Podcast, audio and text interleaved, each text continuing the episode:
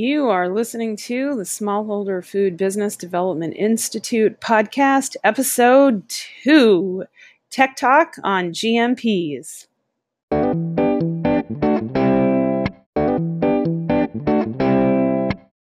Welcome to the Smallholder Food Business Development Institute podcast, where we are building profitable food businesses, one product, one process, one thought at a time. Now here's your host, Dr. Michelle Fannin-Steele. Hello, awesome people, and how are you? I am Dr. Michelle Fannin-Steele, and I am coming to you back on the Smallholder Food Business Development Institute podcast. And today, we are going to dive right into good manufacturing practices. So the podcasts that I'm bringing you are part of a 12-week cycle on all the 4 different pillars of what we do here at the Smallholder Food Business Development Institute. And I talked about these in episode 1, but just to recap, we do technical help. You know, I'm a subject matter expert in food safety, and that's the pillar that we're working on right now. We are going to have presentations on marketing because, believe it or not, your food safety starts with your marketing. And I'm going to go through that, and that's a huge part of what we do here at Durgo Food Safety. We're going to be talking about employee empowerment. You empowered as an employee and what that means. Your employees themselves empowered so that they can carry out the mission and the vision of the business. And then finally, life coaching. So what I did in that first episode when we went over the model, that is all about life coaching. And so what I'd like to encourage you to do is when we think about our circumstances and the thoughts that they create, I'm going to be going over good manufacturing practices today, and you're going to have thoughts that come up about good manufacturing practices. And I want you to try and separate your thoughts into like actual technical questions, like how do the FDA or the USDA interpret this, or what is it that they commonly do, and separate out those questions from the questions of overwhelm and mind management and can I do this versus how do I do this? These tech talks are mostly about how do I go about doing this? And then the life coaching and employee empowerment and those kinds of things, that's all about can I do this? Okay. We're always happy to take your questions. You can always ping us at info@durgofoodsafety.com.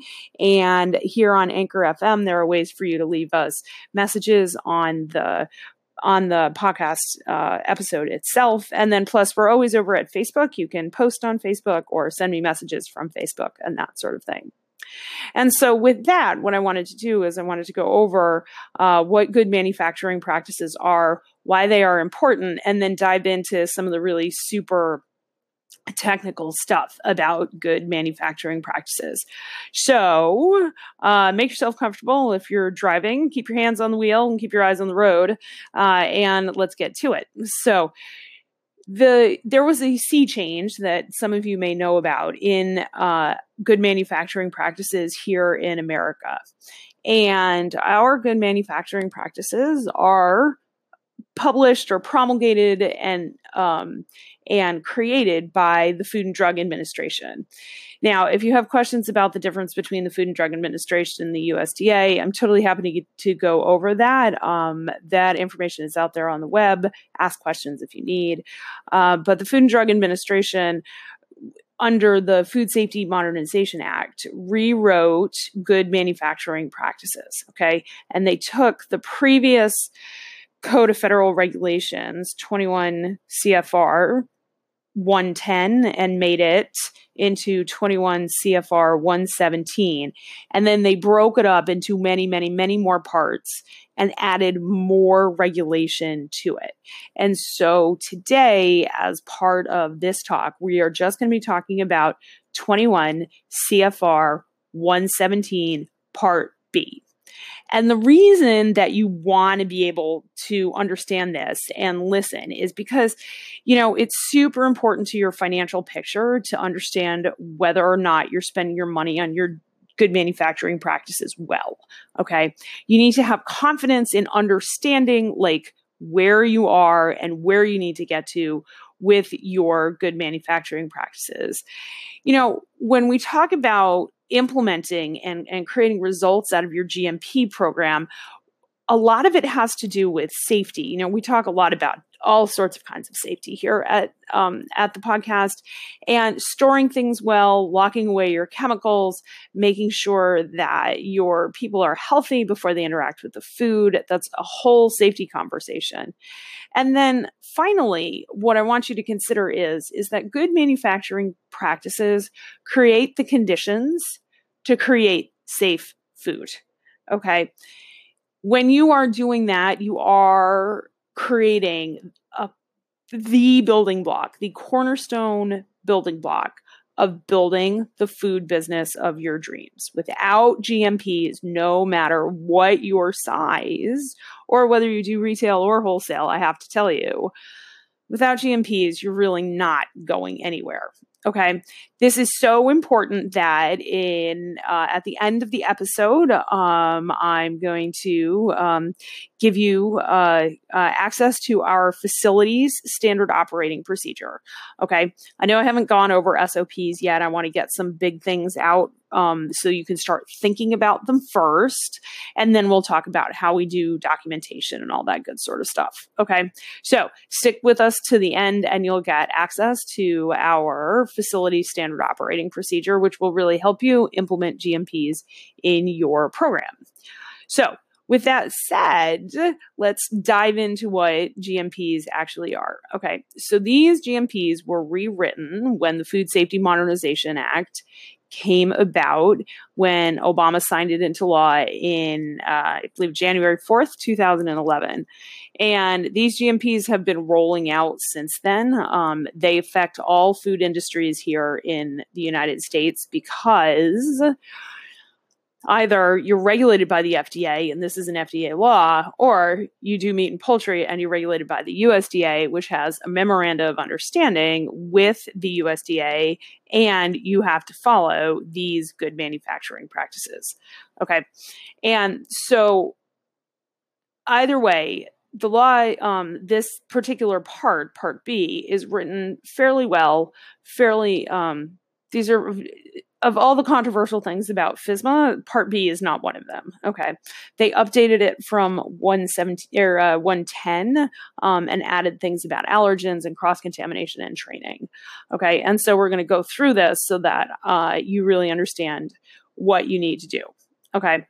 I'm not going to be reading section numbers. I'm going to be summarizing the sections. If you want to really super understand this, of course, Google 21 CFR 117 Part B, and you'll get the text of the regulation. And that's a great way to try and understand it. These, you know, I want to make a point, and this is something that's going to come up in multiple podcasts. The language of these is written for lawmakers. It is written for people who do food safety for a living. It is not written for people who have to execute food safety for a living. It's written for me. It's not written for your line workers. Okay. And that makes it super hard in some cases for entrepreneurs to try and take this regulation that they have to adhere to and turn it into an actionable standard operating procedure. So what I want you to consider is that when you are trying to turn this into an actionable standard operating procedure, please do not cut and paste the language of the regulation, because it's not going to do any good. Yes, you'll have the SOP, and if you have to pass an audit, sure, that's fine. But in terms of actually affecting food safety, you're not going to do much because nobody's going to read your SOPs. Okay. And the only reason that we create documentation around food safety is because it advances our business. It helps us create data. That data helps us create information. And then we take that information and create actionable knowledge out of it. That's why we do all the documentation and all the records review and all that good sort of stuff, which we will totally dive into in this incoming podcasts. Okay, so good manufacturing practices, these start with the people in your facility. Okay, when we bring microbes and problems into our facility, there are only a few places it can come from. It either can come in on your raw materials or it can come in on your people. Like, that's pretty much it. It can, sometimes it comes from the facility itself, but that also, came from raw materials, right? So there are a couple of things that I want to emphasize here is that, when we do wholesale food manufacturing, it is different from the retail food code. The only thing that's pretty much the same is disease, okay? People with upper and lower respiratory disease cannot work around the food, all right? And people with upper and lower gastrointestinal disease can't work around the food, okay? If you are yellow and you have a stomach ache, you can't work around food. Now, what I want people to consider is that the people who work in food are generally doing it because they need the paycheck. Okay. And if you have a documented food safety system and you have somebody who is too sick to work around the food, healthy enough to come in and do office work, and is a good employee, needs the paycheck, you have these people in your facility.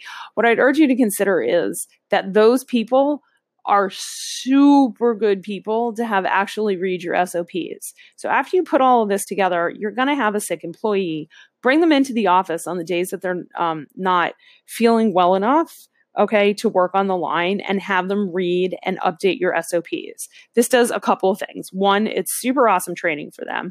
Two, it helps them understand the documented food safety system. And three, I assure you, reading SOPs is not so incredibly interesting that they are going to try and get off the line frequently to sit down in an office and read SOPs. Unless, of course, they're like me and they really like SOPs. But if that's the case, then you have a gold mine and you need to put them in your QA department. Okay, so that's disease control, upper and lower respiratory disease, upper and lower gastrointestinal disease. The second thing that I want to talk about is washing hands. Okay, if you Google the CDC method for washing hands and do that in your facility, you will solve so many food safety problems. Okay, so just remember that. Okay, you know, last week we talked about you miss more by not looking than by not knowing. That's one tenet of my food business. The second tenet of my food business is don't eat the poop. Like, I swear to God, I have built an entire $500,000 food safety business based on don't eat the poop. And the biggest way to not eat the poop is to wash your hands. Everybody got it? I'm sure you've got it. Okay. Now, that brings us to gloves. Gloves are not a substitution for hand washing. Okay. I hate going into places where people are lackadaisical about washing their hands because they're like, oh, I'm just going to put gloves on. I promise you, gloves are not a substitution for hand washing. You do not, if you are in wholesale production, have to use gloves. If you are producing under the retail food code, your food code might dictate you have to use gloves for retail food production. By and large, we're not talking about this on this podcast. There are other podcasts that serve that. But if you are doing wholesale food production for USDA or FDA, you do not need to wear gloves. Now, there might be good, compelling reasons for you to do so, but the law doesn't require it. Okay. Other things that we run into in terms of personnel and personal hygiene programs, that's what this SOP usually comes out of on this first GMP. Jewelry, we don't wear big jewelry, no big engagement rings, plain wedding bands are totally fine. Earrings in many bigger facilities are not allowed out on the production floor. I highly recommend against facial piercings for reasons that we will get into when we talk about microbial hazards. As I say, get all the tattoos you want. So I think that there is a lot of that that you can do to help your employees with the jewelry issue. if I have had people who have implants like in their face and things like that, and they just can't work in a ready-to-eat facility. Because that's the other thing is you have to assess the relative risk of any facial implants or jewelry or gauges or whatever to the food. And the risk is much, much higher in a ready-to-eat food, in a cooked food versus not ready-to-eat or food that doesn't go over through a heat treatment. That's because of Staph aureus. Again, we'll talk about that when we get to microbial hazards in another podcast. Okay. So we cover hair in hair nets. I'm often asked about ball caps and things like that. Again, it depends on the risk of your food. If you are creating a raw food, it matters much less.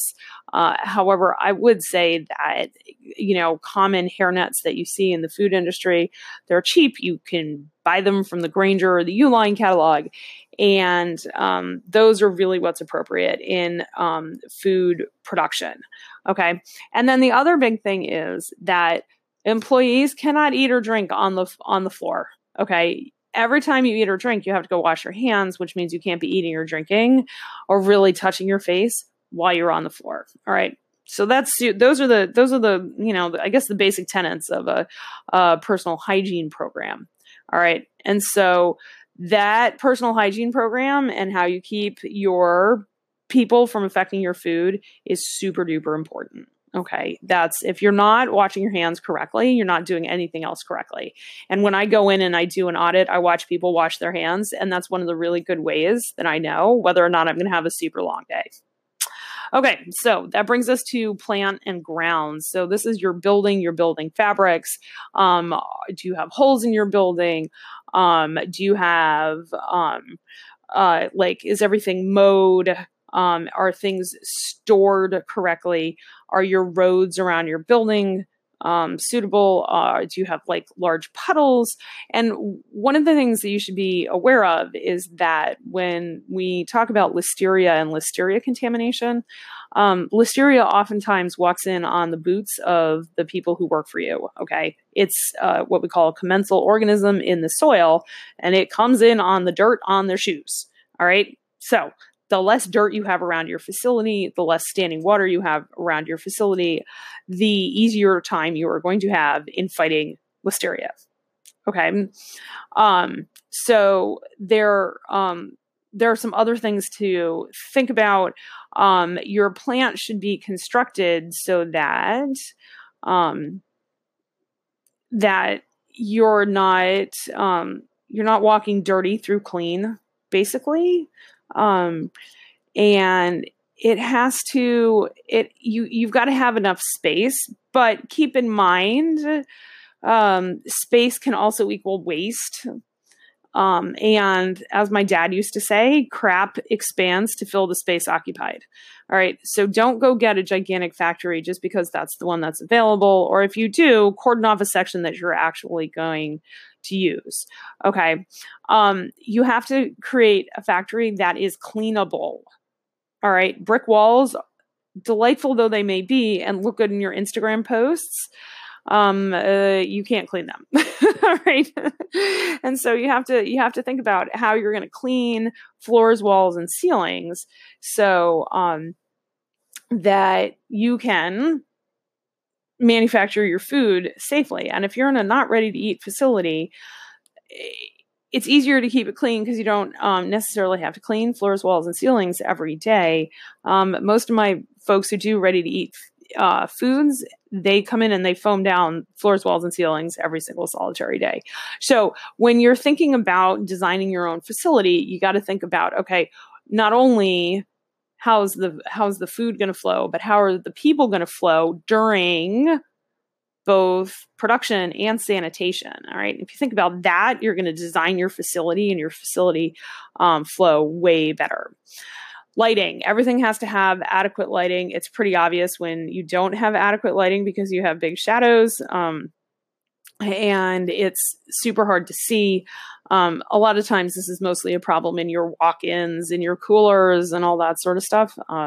But lighting solutions are pretty easy and obvious in many places. So have adequate lighting. You should be able to walk in there and be able to read a piece of paper. Okay. Because your QA techs are going to be walking in there reading generally white pieces of paper with black ink. And then the next thing is air handling. All right. Condensation can be a super big problem. There are many food production facilities that have inadequate refrigeration and cooling systems that do not pull the condensation out of the air. Condensation is a complete no-go in food production. It cannot rain on your food in your factory, and you must take care of it. All right. So that sort of brings us to sanitary operations, which talks about how you keep your facility from falling into your food. All right. Preventative maintenance plans keep your facility from falling into your food. Okay. And then you have to create your maintenance so that your maintenance guys or whoever is doing the maintenance isn't cross-contaminating. Okay. And so they have to like wash up just like everybody else. Okay. People who do sanitizing, so there's cleaning, which is getting rid of gross, like food or soils, as we call it, on the production equipment, on the food contact surfaces. You got to scrub to get off, fat and proteins and things, and rinse, and you put on soap. Soap destroys a lot of microbes, right? But all the chemicals that go with that have to be stored correctly. Okay. So you got to store everything. You got to label everything. You got to, and you should really only have the chemicals that are applicable to what you are doing. There's nothing that irritates me more than when I walk into a shop and they've got all sorts of random, like maintenance chemicals, WD-40 and cans of paint for paint colors that nobody's seen in 20 years. Like, get rid of that stuff. All right. Pest control. We're not going to really dive into pest control. Controlling for pests is, you must control for pests in your facility. And so that's, ants and flies and other sorts of bugs, mice and rats and that sort of thing. I highly recommend using a professional pest control company. Okay. But using a professional pest control company that knows how to do commercial level pest control. You must get a binder. You must get a map. You must get their standard operating procedure for how traps are checked and all that good sort of stuff. Okay. You must have food contact surfaces that are cleanable, okay? And you got to be able to clean them. They shouldn't have, mystery hidden holes. That's where the Listeria likes to hang out, okay? And you've got to address your food contact surfaces by and large differently from your non-food contact surfaces. We clean food contact surfaces every time we are going to use them. We clean non-food contact surfaces as often as necessary. Okay. So next part, sanitary facilities, aka toilets. All right. I assure you, your food safety culture is well reflected in your toilets, and make sure your toilets and where people can go to the bathroom and wash their hands are sufficient. Okay. The water has to get to 110 degrees within 10 seconds. There must be soap. There must be paper towels. There must be a way to throw things away. My recommendation is that in your women's restroom, you have a covered trash receptacle, because that's just nicer to the women who work for you and in management of their menstrual cycles. Okay. People work for you. Women have menstrual cycles, and they have to manage them at work. Okay. Make sure that your sewage coming out of all your gray water or your black water is adequately controlled through the sewerage system, and you have backflow prevention. Okay. Your sewers cannot back up into your food production facility, folks. All right. And that's, it can be super helpful to understand where your water lines are going, to do water line mapping, that in older facilities that can really help understand, where problems might be coming up if your water potability tests are not coming back correctly. And of course, don't eat the poop, keep your water lines and your sewer lines separate. All right. Next, you're going to use equipment and utensils, and all those equipment and utensils, they have to be clean. They have to be cleanable. They can't be rusty. Folks, you've got to police your equipment for rust. If you are in a ready-to-eat facility, rust is a complete no-go. Rust is a terrible idea everywhere else. And make sure that you have a good preventative maintenance program to make sure your facility does not fall into your food. Okay. Equipment also goes towards, also includes things like your thermometers, all the stuff that needs to be calibrated. All of that stuff has to be kept clean before you use it. Don't take your water activity meter, use it, put it away, and don't clean it. All right. For those of you who are using air in your food production, you know, you're modifying atmospheric packaging or something like that, you've got to create a way to make sure that that air is clean. All right. That you've got to have thermometers. Those thermometers have to work. They have to be accuracy checked, all that good sort of stuff, and time temperature control, you know, because at the base of it, when we keep hot foods hot and cold foods cold, we control for pathogen growth. And a lot of good manufacturing practices are designed around controlling for pathogen growth. All right. Because again, remember, GMPs create the conditions to create safe food. And when we get into hazards and hazard analysis, the reason we focus on this is because if your GMPs are working, they make hazards not reasonably likely to occur, or in FDA parlance, known or reasonably foreseeable.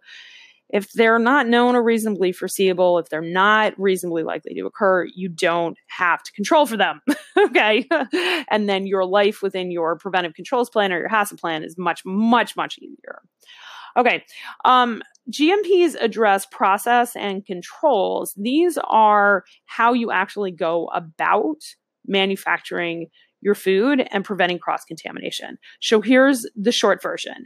Do not let your raw product contaminate your finished product, okay? And contamination can come in many, many forms: food contact surfaces, equipment and utensils, or people, all right? And make sure you don't have allergen cross-contact, all right? That is a super big deal. If you use one of the big 8 allergens, we're going to have a whole podcast on allergens coming up super soon. And you've got to make sure that your allergens don't have cross-contact.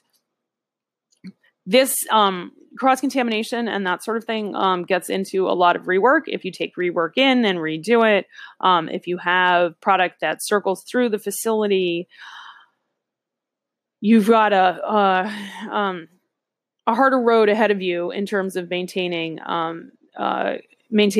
separation and keeping finished products from, or unfinished products from, contaminating finished products. That's what we're really worried about. All right. It's cross-contamination and making sure that all your raw materials, all your raw supplies are not coming into contact with your finished product supplies. Okay. When we are looking at doing process controls for the control of generally microbes, because those are the ones that we can process out of our food. You have to make sure that those measures, you know, those actions are adequate. Okay, and they use the word adequate because they have to be able to do the job, and you have to be able to prove that they are doing the job. Okay. So if you are cooking something, you have to know that you are cooking it to a point where you're killing the microbes. Most of that is done within your preventive controls planning or your HACCP planning, and we'll get to that. But there's part of the GMP that says your cooking step has to be adequate. And a lot of times if you are getting written up by the FDA or the USDA, they can come back to that and use that as a finding against you. All right. When you have all sorts of filling and assembling and packaging of a variety of kinds of treated food, you have to make sure that you are not applying raw materials to finished materials. And the biggest thing about this is spices. Okay. Your spices have to go through a kill step if you have a ready to eat food, or have some other reasonable assurance that you're not, you know, in this case, probably putting salmonella on your finished food. Okay. So keep that in mind when you are designing your product? Are you taking raw nuts and putting them on your finished product? And if so, what happens to the finishedness of your product? Because raw products have pathogens in them. We cook things to make sure that they are not raw. Now, if raw product is your finished product, you have a higher burden in front of you. You still cannot put food with microbes out there in the marketplace. It's still considered adulterated, even if your product is considered raw. Okay? You've got to store and warehouse things so that they don't get exposed to hazards while they're in the warehouse. Okay? Even if you have finished product in packaging and it's raining in your warehouse, there's packaging fails. Okay. So make sure that you understand that your heating, ventilation, your cooling, whatever has to be adequate in your warehousing space as well. Okay. One of the big changes that we had under FSMA, the Food Safety Modernization Act, is that we actually finally, and many of us were fairly happy about this, addressed the production of animal food from human food. So here in the local food movement, we, we try and complete the cycle, and we try and make sure that the waste from our food production, we don't want to have waste for the food production, but if we can turn it into animal feeds or animal foods, then it's not waste. It's going towards another useful purpose, right? There are now finally laws about what that means. And the short version is that if you are manufacturing for animal food and it's a human food byproduct, you have to treat that animal food so that it does not get contaminated during the warehousing and distribution process and however it is that it gets to the animal food facility. Okay. You've got to make sure that, everything, I mean, the short version is that you have to label stuff. You have to make sure that your animal food is segregated from the human food, because the animal food is a human food waste stream and you can't cross-contaminate it. But you basically have to create animal food under the same good manufacturing practices. Okay. And that's super important because the number of recalls we have in animal food is super duper high. And it's so heartbreaking when you see animals get foodborne illness because it's really hard to trace. And it's just heartbreaking because, animal food is one of our most highly manufactured foods. And it really seems like it shouldn't have those sorts of problems. But I have treated animals back when I was doing clinical medicine who had foodborne illness, and it's just heartbreaking. So if you are doing that, please, please, please understand that you basically have to manufacture your animal food to the same level that you manufacture human food. And that's to protect the animal itself, that and the integrity of the animal foods businesses, whether you're feeding livestock or you're feeding somebody's dogs and cats.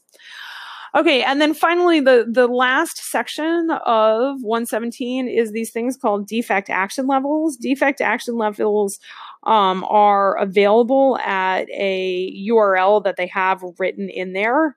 And you can, if you think you have a defect action level, so like a defect action level is the unavoidable defects, we call them. Okay, so there are things that food has that are unavoidable based on how the food is grown and held.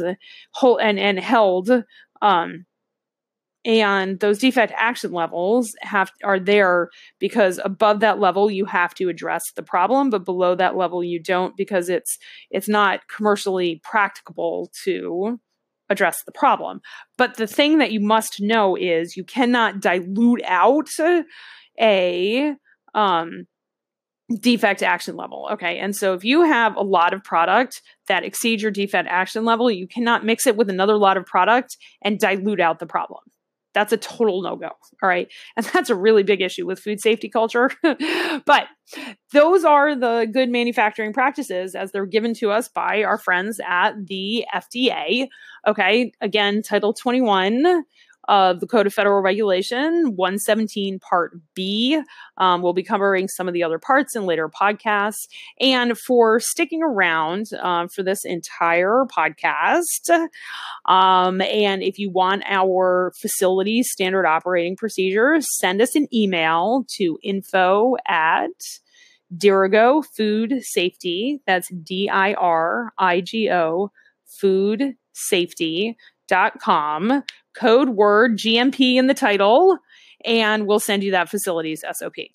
All right. It's been great talking to you, and you guys have a great week, and we will be back again next week. Have a great time. Thanks. You've been listening to Dr. Michelle Fannin-Steele on the Smallholder Food Business Development Institute podcast. We hope you loved the show.